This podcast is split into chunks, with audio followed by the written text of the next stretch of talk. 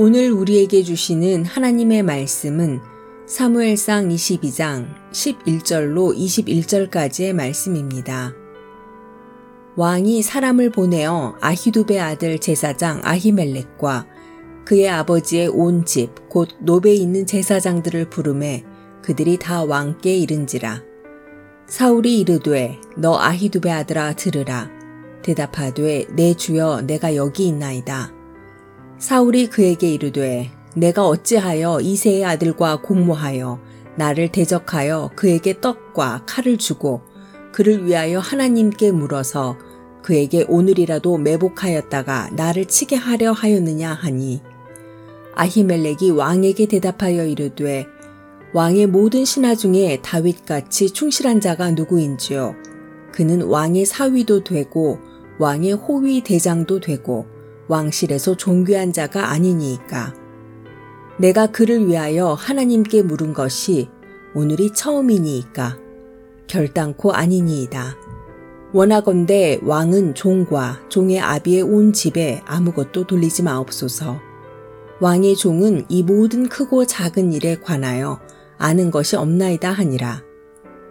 왕이 이르되 아히멜레가 내가 반드시 죽을 것이요 너와 내 아비의 온 집도 그러하리라 하고 왕이 좌우의 호위병에게 이르되 돌아가서 여호와의 제사장들을 죽이라. 그들도 다윗과 합력하였고 또 그들이 다윗이 도망한 것을 알고도 내게 알리지 아니하였음이니라 하나 왕의 신하들이 손을 들어 여호와의 제사장들 죽이기를 싫어한지라. 왕이 도에게게 이르되 너는 돌아가서 제사장들을 죽이라 하매 에돔 사람 도액이 돌아가서 제사장들을 쳐서 그날에 세마포 에봇 입은 자 85명을 죽였고 제사장들의 성읍 노베 남녀와 아이들과 젖 먹는 자들과 소와 나귀와 양을 칼로 쳤더라. 아히두베 아들 아히멜렉의 아들 중 하나가 피하였으니 그의 이름은 아비아달이라. 그가 도망하여 다윗에게로 가서 사울이 여호와의 제사장들 죽인 일을 다윗에게 알림해 아멘.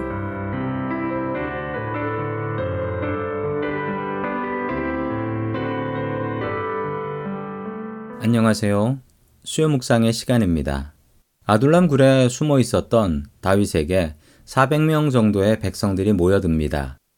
다윗은 더 이상 굴 안에 숨어 있을 수 없다라는 것을 깨달아 알고 모인 사람들과 함께 다른 지역으로 도망가게 됩니다.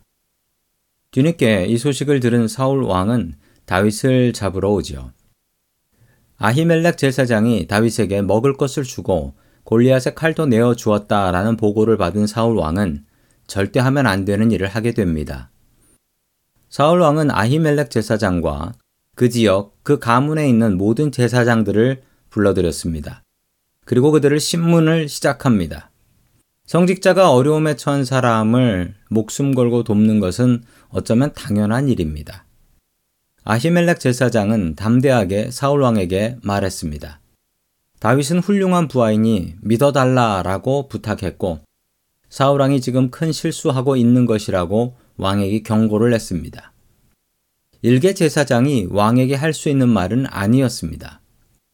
이 말씀은 하나님께서 아히멜렉 제사장을 통해서 사울 왕에게 직접 말씀하신 내용이었습니다. 왕은 이 말씀을 하나님의 말씀으로 받지 않았습니다. 일개 제사장 주제 왕에게 반역한다라고 생각했고 정말 하면 안 되는 일을 저지르게 됩니다. 그 자리에 모인 85명의 제사장들을 모두 학살해 버리지요.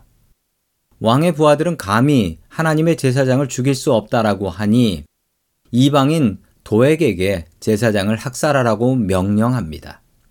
제사장들을 모두 학살한 후 제사장들이 살던 마을로 들어가서 마을 주민들을 모두 학살해 버립니다. 왕은 백성을 보호해야 하는 사람이지 백성을 학살하는 사람은 아닌 것입니다. 그러나 사울 왕은 자신의 백성들을 학살합니다. 아히멜렉 제사장의 아들이었던 아비아달만 살아서 다윗에게 이 사실을 보고하게 되지요. 사울왕 같은 실수를 범하지 마십시오. 때로는 하나님의 말씀이 정말 우리의 입에 씁니다. 사울 왕이 만약에 하나님의 말씀을 듣고 회개했다면 사울은 그렇게 비참하게 죽음을 당하지 않았을 것입니다. 하나님께서는 항상 우리들에게 다양한 채널로 말씀을 주십니다. 자연을 통해 말씀하시기도 하고, 나의 가족의 입을 통해서 말씀하시기도 합니다. 우리 교회 목사님의 입을 통해서 말씀을 주시기도 하지요. 하나님의 말씀을 들을 수 있는 귀가 있는 사람들이 될 수 있기를 주의 이름으로 축원합니다.